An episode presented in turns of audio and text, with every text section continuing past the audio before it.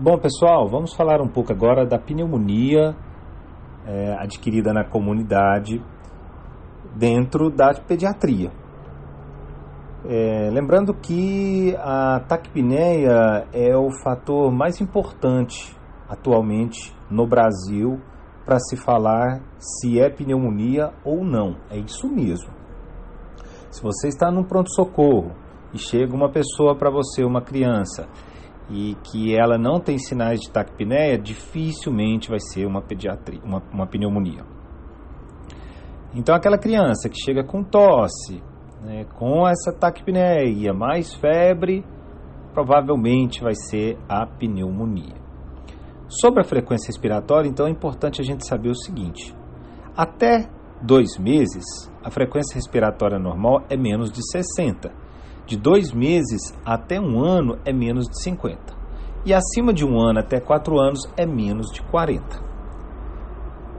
Outro ponto super importante aí, quando se fala em taquipneia, é que para mim saber se existe gravidade ou não, ou seja, eu interno ou eu não interno essa criança, o, o esforço respiratório é, com né, um, um, uma tiragem é, intercostal, ela me fala muito a favor para crianças acima de dois meses.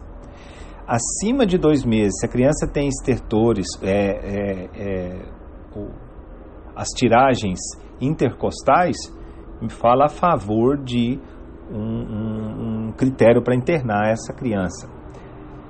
Se é um, um, uma tiragem subcostal, independente da idade, aí sim me fala a favor de uma internação. Ou seja, a tiragem intercostal ela não serve muito de referência antes de dois meses. Ou, de forma que, quando se fala em gravidade, a gente busca esse esforço respiratório a mais. Quando fala para mim pensar ou não em pneumonia, eu vou na taquipneia. Isso são recomendações novas, isso é importante a gente saber. E qual que é o tratamento? Olha, o tratamento, se é uma criança menos de 28 dias com sinais de pneumonia, isso pode ser uma sepse precoce, é uma sepse precoce, na verdade, né? Está desenvolvendo uma sepse precoce em andamento. É lógico que no tratamento aí é ampiclinda. É ampigenta, perdão, ampigenta. Porém, se essa criança já é, adquiriu uma idade um pouco maior, já saiu desses 28 dias, nós, o, lembrando que até 5 anos o principal agente são os virais, então o tratamento seria mais sintomático, mas acaba a gente fazendo um tratamento também pensando né, na possibilidade de uma infecção bacteriana. De forma que quando se fala em crianças né, acima de dois meses, a gente já começa a pensar ah, no caso da amoxicilina, se é para casa, ou ampicilina, se vai internar essa criança.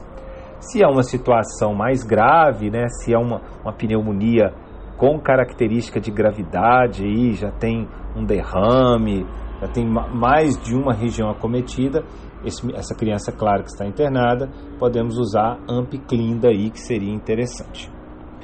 E como que é o segmento? Bom, você mandou essa criança para casa com uma pneumonia mais tranquila e 48 horas ela tem que voltar.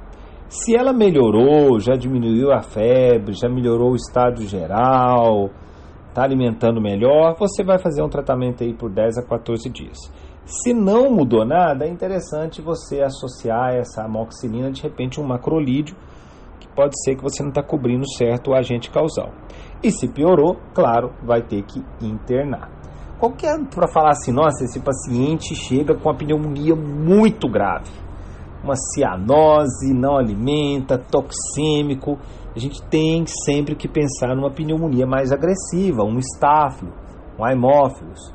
Nesse caso aí, é interessante é, usar uma, cefalos, uma cefalosporina de terceira geral, geração ou uma oxacilina.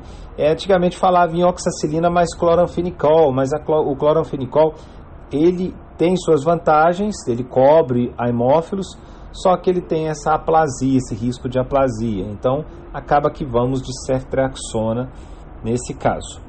Ok, pessoal? Então, quando se fala em pneumonia em recém-nascido, o principal agente é o estrepto do grupo B, e nesse caso aí, a gente vai com AMP e Genta.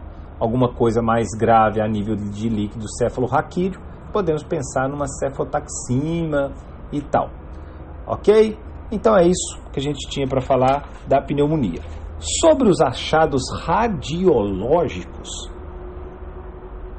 nesse caso de uma criança que chega com febre, com dificuldade respiratória, é claro que você vai pedir um raio-x. O raio-x vai te direcionar um pouco. Se você encontra um achado, é, uma infiltração é, difusa, intersticial em ambos os campos, você pensa numa infecção viral, se é algo mais lobar, mais localizado, um pneumococo. Se você vê já tem sinais de abscessos, já não é criança, mais raro, uma tuberculose. Beleza? Então é isso. Falamos de pneumonia.